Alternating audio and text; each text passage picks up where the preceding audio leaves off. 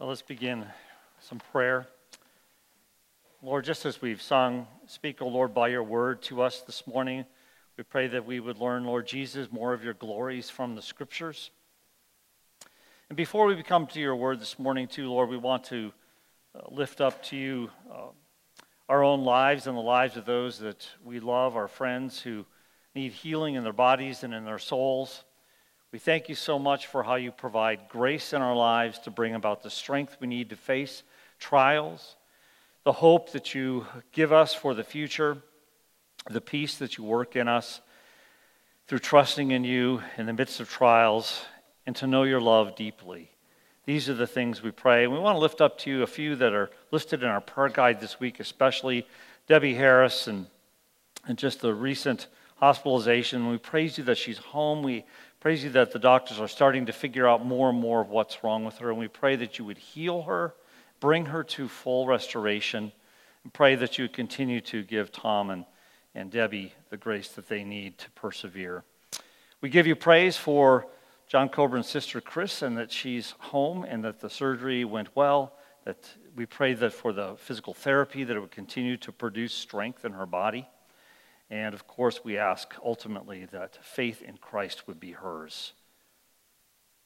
We pray for Marianne Chicola, Pastor Tim's wife at the crossing, and just the devastating news that they received this week of the tumor coming back. And we pray for great wisdom for not only the doctors, but for Tim and Marianne, for the family, for comfort, for clarity on what options that they should pursue that would honor you and we pray that you would uphold them by your grace.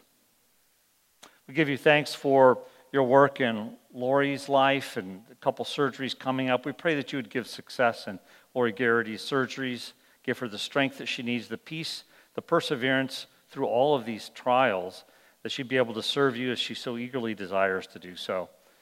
And I also want to lift up to you our friend Kevin Marr and his cancer journey, a very scary one we pray that you would be with him and Marilyn and the family, that you'd provide healing, Lord. That is ultimately our prayer all the time, is that you would be and show yourself as a God of healing of both our bodies and our souls. And we also want to lift up to you this morning now those just on our own hearts and in the silence of our own place where we sit and worship this morning that we would lift up to you now um, the names and the concerns that we have.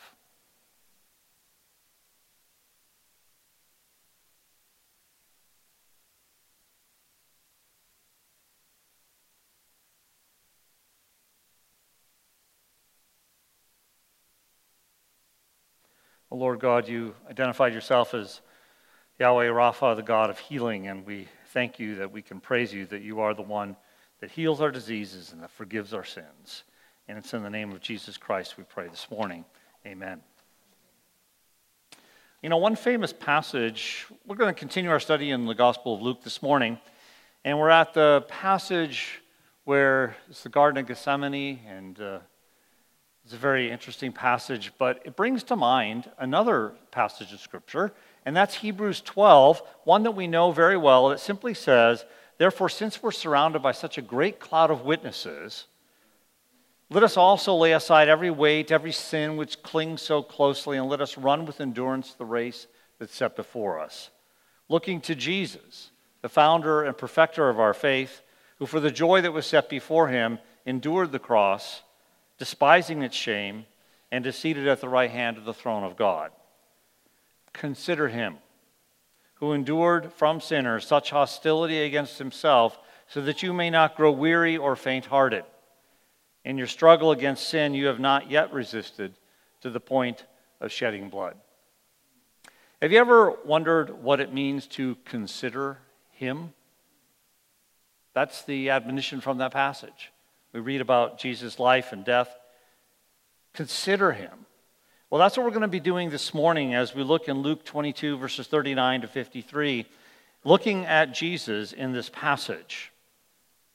And he came out and went, as was his custom, to the Mount of Olives, and the disciples followed him.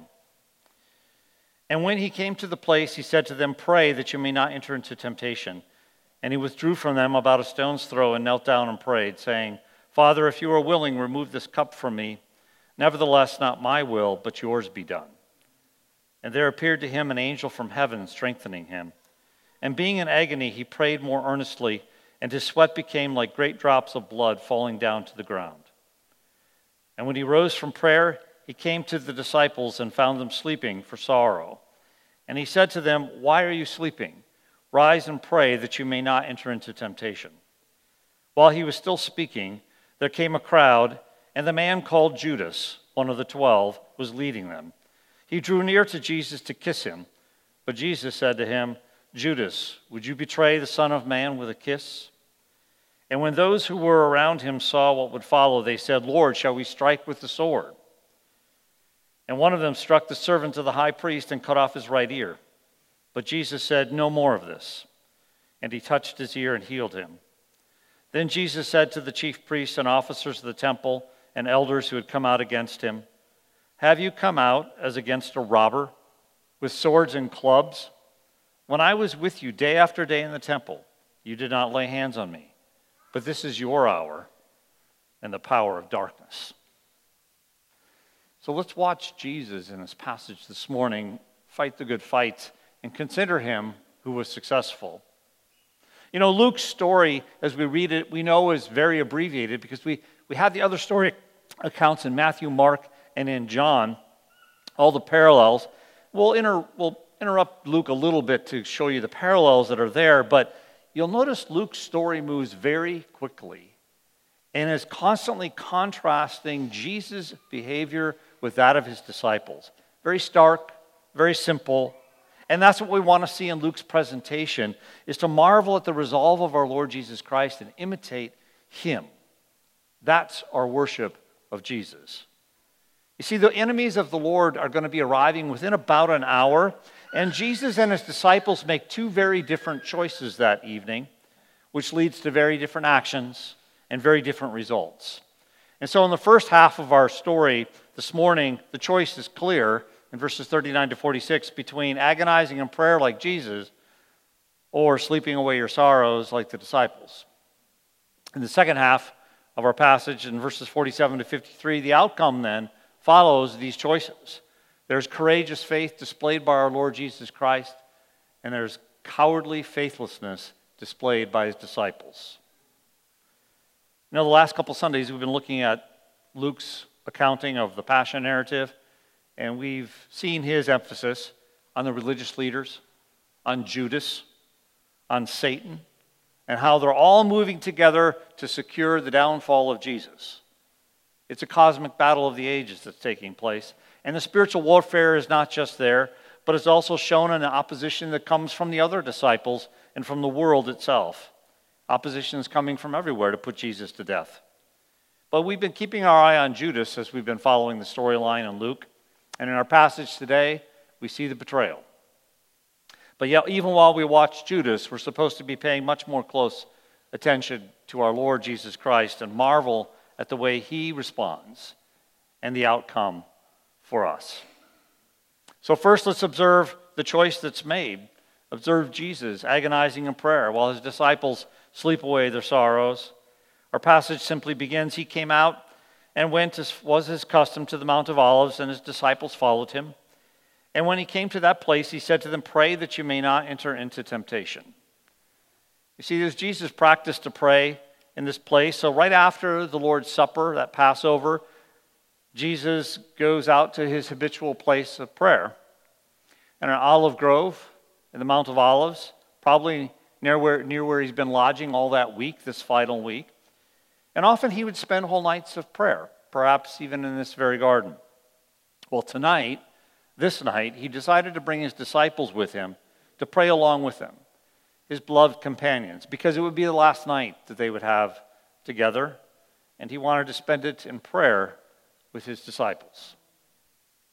Well, Jesus knew that Judas would be arriving very shortly, in about an hour or so. And so he urges prayer on their part. Specifically, he says, Pray that you do not enter into temptation, because temptation is looming. And they are going to be the targets of the evil one and evil people. That's what he taught them earlier in the Lord's Prayer. In chapter 11, verse 4 Lead us not into temptation. And we note his concern for his disciples this night when really he's the one that's going to be suffering most severely. But Jesus knows the truth about these kind of situations, evil spiritual forces opposing him. And so he would spend the time in serious prayer. In fact, later on, after the lesson was learned that night, our apostle Peter himself would write to the church in 1 Peter 5 8, Be sober minded, be watchful. Your adversary, the devil, prowls around like a roaring lion seeking someone to devour. He learned the lesson that evening. Well, then Jesus goes on to pray by himself. Our passage tells us he withdrew from them about a stone's throw and knelt down and prayed, saying, Father, if you're willing, remove this cup from me. Nevertheless, not my will, but yours be done. And there appeared to him an angel from heaven, strengthening him. And being in agony, he prayed more earnestly, and his sweat became like great drops of blood falling down to the ground. Now, we know from integrating all the different gospel accounts that Jesus makes it to the garden, and at some point outside the gate, he leaves the eight disciples or so to wait for him. Perhaps they would signal if there was a problem that would arise. And then at some other point, he takes Peter, James, and John to another point in the garden, much closer to him, and tells them to stay and pray in a certain spot. And then he himself goes along farther by himself to pray in solitude. And he would pray three times and return to the group of three three times, finding them asleep every single time. Now, his prayer, as Jesus prays, we read how he does that here. It's a humble submission to the will of God the Father, both in words and in his posture. You notice he's submissive right away, acknowledging the goodness and the sovereignty of God, and asks his petition, Lord, if, this may, if it may be your will, if it's possible, remove this cup from me, but submits himself to the will of God. He's in agony. I mean, he, he knows he's been praying throughout his whole life on this earth, Your will be done. And Jesus knows that his cross is necessary for the accomplishment of the purposes of salvation. The cross is unavoidable. Ultimately, it would be his glory, though. But not long before this week, he prayed similarly. In John 12, it's recorded, with all of this weighing heavily on his mind, it says in John 12, Now is my soul troubled, and what shall I say? Father, save me from this hour? But for this purpose I've come to this hour. Father, glorify your name. Then a voice came from heaven I have glorified it and will glorify it again. This cup that Jesus is referring to is simply a common way of referring to God's wrath. The prophets spoke many ways about this, many times. For example, in Psalm 75, it is God who executes judgment, putting down one and lifting up another. For in the hand of the Lord there is a cup, foaming with wine, well mixed, and he pours out from it and all the wicked of the earth shall drink it down to its dregs. And Jeremiah the prophet, in part of his message that he was given in his ministry, the Lord God of Israel said to me, Take from my hand this cup of the wine of wrath, and make all the nations to whom I send you drink it. They shall drink and stagger and be crazed because of the sword that I'm sending upon them. So I took the cup from the Lord's hand and made all the nations to whom the Lord sent me drink it. So when he says, This cup, let this cup pass from me, he understands this is talking about all the physical pain that he will endure, as well as all of the pain in his soul and the infliction due because of the sins of the world laid upon him. The alienation from God the Father. That's the assigned cup of God against the sin of mankind. And in Jesus' case, on the cross, he would be the curse for us. In 1 Peter chapter 2, 24, it says, He himself bore our sins in his body on the cross that we might die to sin and live to righteousness. By his wounds you have been healed. And in 2 Corinthians 5:21, for our sake he made him who knew no sin to be sin, that we might become the righteousness of God. And God the Father answered Jesus' prayer immediately. He sent angels to strengthen Jesus. And he strengthened in his soul. he strengthened in resolve, in prayer, because of prayer, as an answer to his prayer. And so Jesus prayed even more earnestly it says, afterward, because intense trials in our lives require intense prayer. He exerted himself so much that he perspired profusely, so much so that he bled. Sweats like drops of blood fell from him. It's a prayer of agony, and it lasted for about an hour. Well, Jesus doesn't sleep like a coward, like his disciples. But he moves forward then in faith and prayer, fully aware of what the future holds, and he finishes up his prayer and rises with resolve to gain victory at the cross. Matthew records in his gospel account And he came to the disciples and found them sleeping. And he said to Peter, So, could you not watch with me one hour? Well, Jesus is ready to go. But his disciples aren't ready because they haven't prayed. They decided to sleep. In verses 45 to 46, we read, And when he rose from prayer, he came to the disciples and found them sleeping for sorrow. And he said to them, Why are you sleeping? Rise and pray that you may not enter into temptation. So he wakes them up, encourages them to pray, even now, although it's too late to pray. So, where's the prayerlessness going to lead? We'll see very shortly what will happen because of their prayerlessness. The disciples, it says, were sleeping out of sorrow, they were sleeping out of grief, they were sleeping because they're exhausted.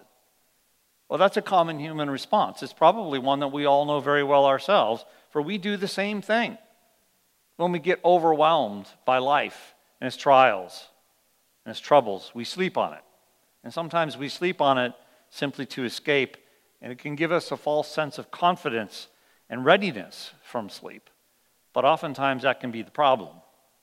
But what they needed most at that time was not sleep, but spiritual readiness from time in prayer.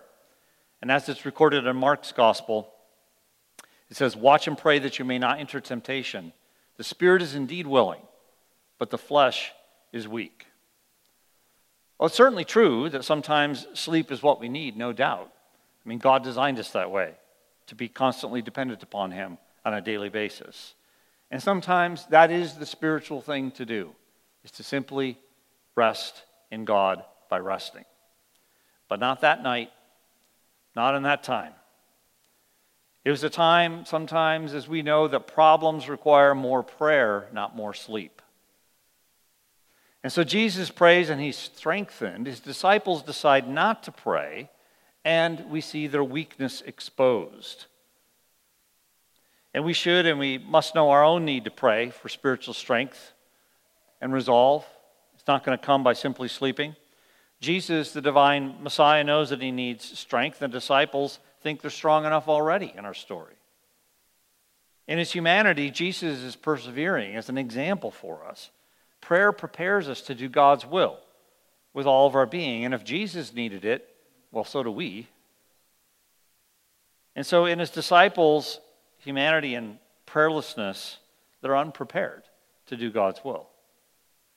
They lost the skirmish with the flesh to pray, and it's going to show up in the battles to come that night.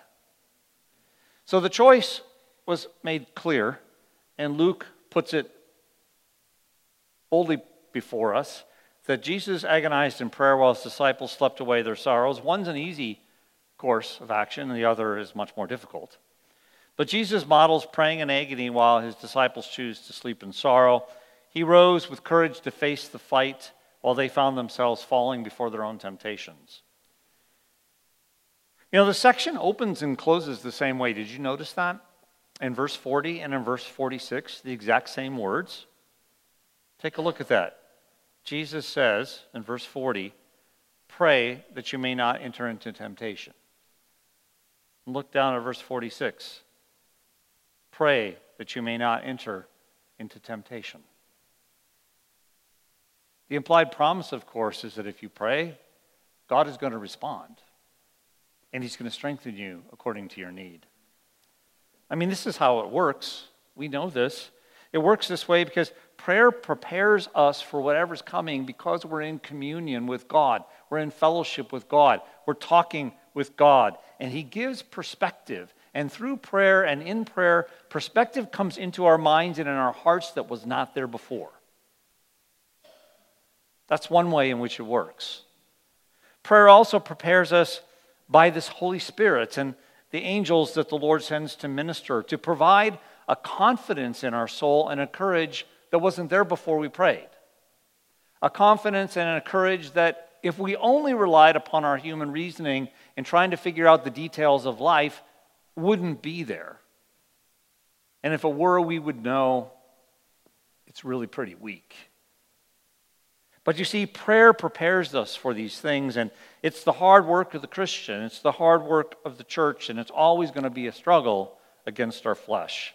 But when we look at this passage, we should be marveling at our Lord Jesus and the strength and the resolve and the agony in his prayer and the courage then that he leaves his time in prayer with his Father to face what would be before him. He is our example. Well, next we observe the outcome courageous faith by Jesus, as we've talked about, because he's the one that prayed. And then we see all this cowardly faithlessness that comes from his disciples. But first, Judas betrays Jesus in verse 47 and 48. It says, While he was still speaking, there came a crowd, and the man called Judas, one of the twelve, was leading them. He drew near to Jesus to kiss him. But Jesus said to him, Judas, would you betray the Son of Man with a kiss? So he's still speaking to his disciples, it appears, about praying, talking to them about what prayer is about and why they should have been. And then the multitude arrives, led by Judas, the betrayer. Judas knew the place because he'd been there before, most likely, praying with the group, praying with Jesus at other times. But this time he brings the chief priests, the temple police, the elders, and Roman soldiers as if they're all armed for a fight. And Judas would identify Jesus by greeting him first so they could arrest him quickly in the night, and he couldn't escape. Well, Jesus challenges Judas regarding his supposed friendship, his supposed love and respect. He didn't let Judas just get away with the kiss, but he called him out. And said, Judas, would you betray the Son of Man with a kiss? This sign of love is now a sign of a most cruel betrayal. And also, there would be a resistance of sorts that the Gospel of John records that takes place either right before the kiss of Judas or right after it that demonstrates who really holds the power. Because it seems like the Roman government and the religious leaders hold all the power. But in John 18, we read about what takes place this night as well. Then Jesus, knowing all that would happen to him, came forward and said to them, whom do you seek? They answered him, Jesus of Nazareth. Jesus said to them, I am he. Judas, who betrayed him, was standing with them. When Jesus said to them, I am he, they drew back and fell to the ground. So he asked them again, Whom do you seek? And they said, Jesus of Nazareth. Jesus answered, I told you that I am he. So, if you seek me, let these men go. Jesus is the one who holds the power over even his own death. We've seen Jesus' strong faith in the story, but now the disciples act faithlessly in verse 49 and 51. And when those who were around him saw what would follow, they said, Lord, shall we strike with a sword? And one of them struck the servant of the high priest and cut off his right ear, but Jesus said, No more of this and he touched his ear and healed him. So, you remember earlier in verses 36 to 38 that Jesus insisted that they get a sword? And that was a metaphor for spiritual readiness. But they didn't get the metaphor. They're pretty dull people, okay, at this point. They weren't spiritually alert. So, we read in verse 36 he said to them, Now let the one who has a money bag take it, and likewise a knapsack, and let the one who has no sword sell his cloak and buy one. For I tell you that the scripture must be fulfilled in me and he was numbered with the transgressors. For what is written about me has its fulfillment. And they said, Look, Lord, here are two swords. And he said to them, It is enough. So obviously, the disciples in this situation, with this crowd coming after Jesus, wonder if this is the time to use them. And so, not waiting for an answer from Jesus or hearing none, as it's recorded in John 18, then Simon Peter, having a sword, drew it and struck the high priest's servant and cut off his right ear. The name of the servant was Malchus. Now, a lot has been made out of a theory that Peter was just a bad aim. Oh, it's humorous, but uh, probably not that convincing. But Peter slices off his right ear. Um, maybe he was a member of the temple police, even. But it might have been a purposeful insult to just simply do that, to cut his ear off. Or maybe, yeah, it was a general strike in the direction and that was the result. Either way, though, he would have expected a little more help from his friends, from Jesus, maybe from angelic beings. And it's obvious to us as the readers that this is exactly what Jesus was warning about when he said you should be praying and not sleeping. This is the failure. This is the temptation that overtook them. They were relying, particularly Peter, on human insight and ingenuity and problem solving, and they were not observing with faith. And so Jesus immediately responded, as it's recorded in John 18 Put your sword into its sheath. Shall I not drink the cup that the Father has given me? So Jesus rebukes his disciples, saying, Stop it, basically. Matthew 26, it's recorded, Put its sword back into its place. For all who take the sword shall perish by the sword. Do you think that I cannot appeal to my Father, and he will at once send me more than 12 legions of angels? But how then should the scriptures be fulfilled? That it must be so. You see, the sword is not the way. And it's really interesting at this point in church history to be able to look back at least on what, you know, even you may know of what's happened throughout the history of the church. This has been a serious misunderstanding since the very beginning. To think that the kingdom of God is going to come by means of a sword. Well, Jesus then shows everybody there who he really is. He's not the revolutionary to be afraid of, he's the compassionate healer. And he heals the man, he even heals his enemy, anticipating his own work on the cross. In Romans chapter 5, verse 10, it says, that for if while we were still enemies, we were reconciled to God by the death of his Son, much more now that we are reconciled, shall we be saved by his life. More than that, we also rejoice in God through our Lord Jesus Christ, through whom now we have received reconciliation. And we read even this passage and we know where the storyline is going, and we read a section like Romans 5, and the question should be obvious Have you been reconciled to God? Being transitioned from an enemy to a friend by your faith in Jesus and what he would do on that cross and bear the cup of the wrath of God for your sin in your place. So Jesus then addresses the situation very courageously at the end in verse 52 and 56. He said to the chief priests and the officers of the temple and the elders who had come out against him, Have you come out against as against a robber with swords and clubs?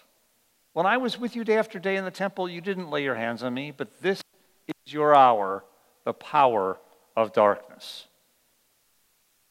Just like he didn't let Judas get away with it, he didn't let them get away with it either. This armed delegation from the Sanhedrin, the religious council.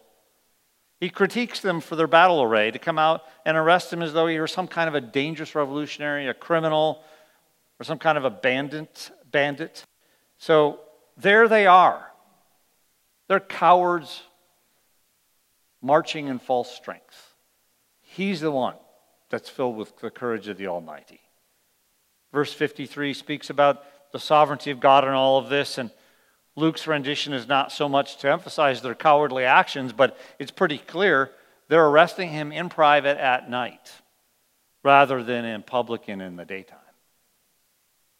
Because they're really just a bunch of cowards. Because they know who Jesus really is. and what the people would really do. Now is the appointed, though, time for darkness, Satan's hour, cons- those that are conspiring along with him. That includes Judas and all these men. And again in Luke, we're supposed to observe this cosmic confrontation that's going on in God's plan. The outcome from prayer or prayerlessness, as we've been following Jesus and the disciples, are pretty obvious that night. And they're tied together because Jesus was talking to them about prayer right when all of this took place.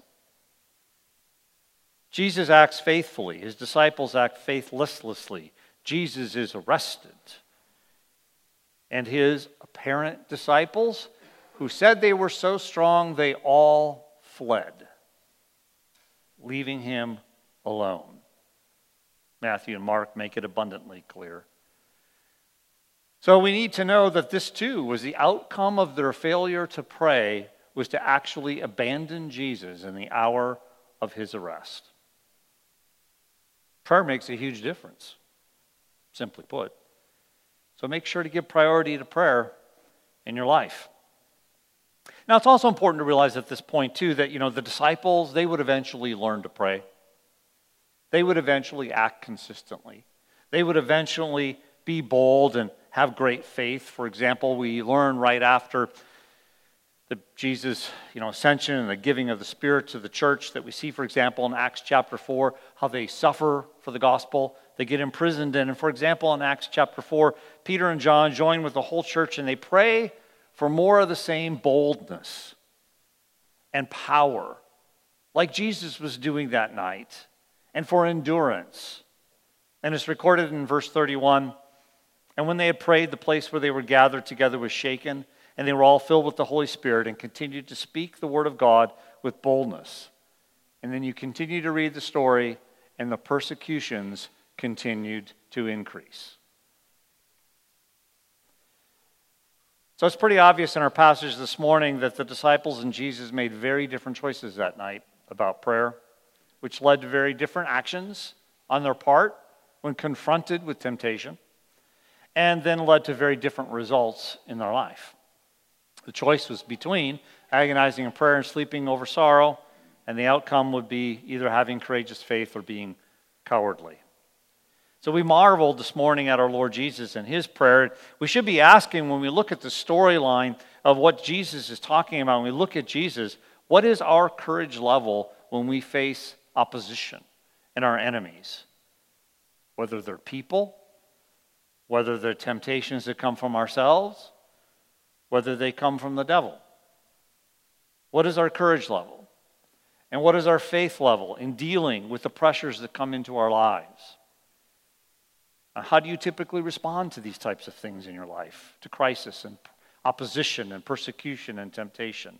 Have you been sleeping when you should have been praying? Perhaps. But you know, the good news is, is that you can start praying anytime. And as soon as you start praying, God answers your prayer. You don't have to bemoan the fact that you weren't praying, but you were sleeping. It's a serious question when we ask one another. It's not a trite one when we say, Have you prayed about it? We really do mean that.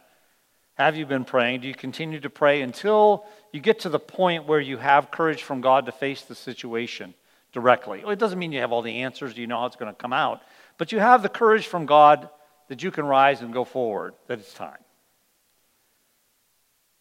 Do you continue to pray until you feel like you can move forward in God's strength and not just your own ingenuity or thoughts? You know, prayer is not always a time of sweet, simple time with the Lord. Sometimes it is. Sometimes it's also a time for earnestness and eagerness over certain requests. Sometimes it's a time of joy and worship and glory in His presence. Sometimes prayer is a time of comfort in the midst of sorrow. But sometimes prayer is simply just hard work, agonizing, even physical, like we saw in Jesus' example. You know, our Christian convictions and our stated courage can fail us in the face of fear of temptation. I mean, just look at Peter. He was very bold in his assertions, probably bolder than most of us. But he failed because he didn't pray.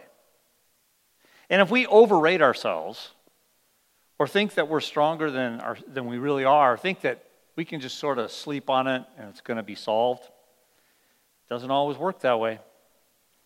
So, how are we as Christians supposed to deal with failure in our lives? And whether they're minor failures or major ones or un- uncharacteristic ones, even in our life. And perhaps some of us are there this morning. That's who we are, and we're in this position. Well, as I mentioned, we can begin praying right away and add it to our life and our day and our morning and our evening. Remember, you know, remorse just adds to the failure. I hope you realize that. To being remorseful over not praying enough, that doesn't change anything. And that's not giving the glory to Jesus that he deserves because we're supposed to go to him for the strength to do what we are supposed to do. And he gets the glory when we do that. And so the proper response is simply to repent and receive grace from this one Jesus who died for you and rose again. And then he'll give you strength. He's the crucified and risen one.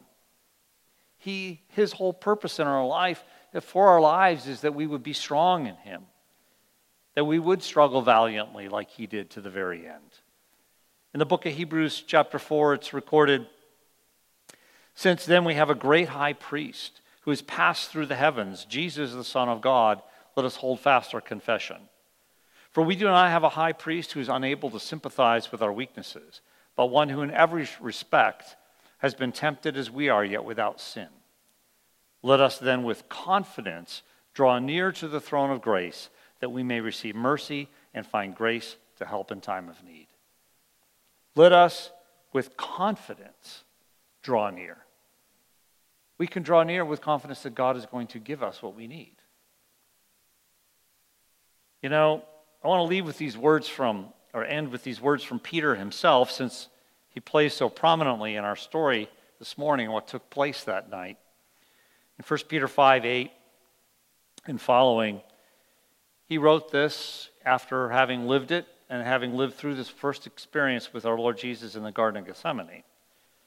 Be sober minded, be watchful. Your enemy, the devil, prowls around like a roaring lion, seeking someone to devour. Resist him, firm in your faith, knowing that the same kinds of suffering are being experienced by your brotherhood throughout the world. And after you've suffered a little while, the God of all grace, who called you to his eternal glory in Christ, he will himself restore, confirm, strengthen, and establish you. To him be the dominion forever and ever. Amen. How wonderful today that we get to celebrate the Lord's Supper together as God's people.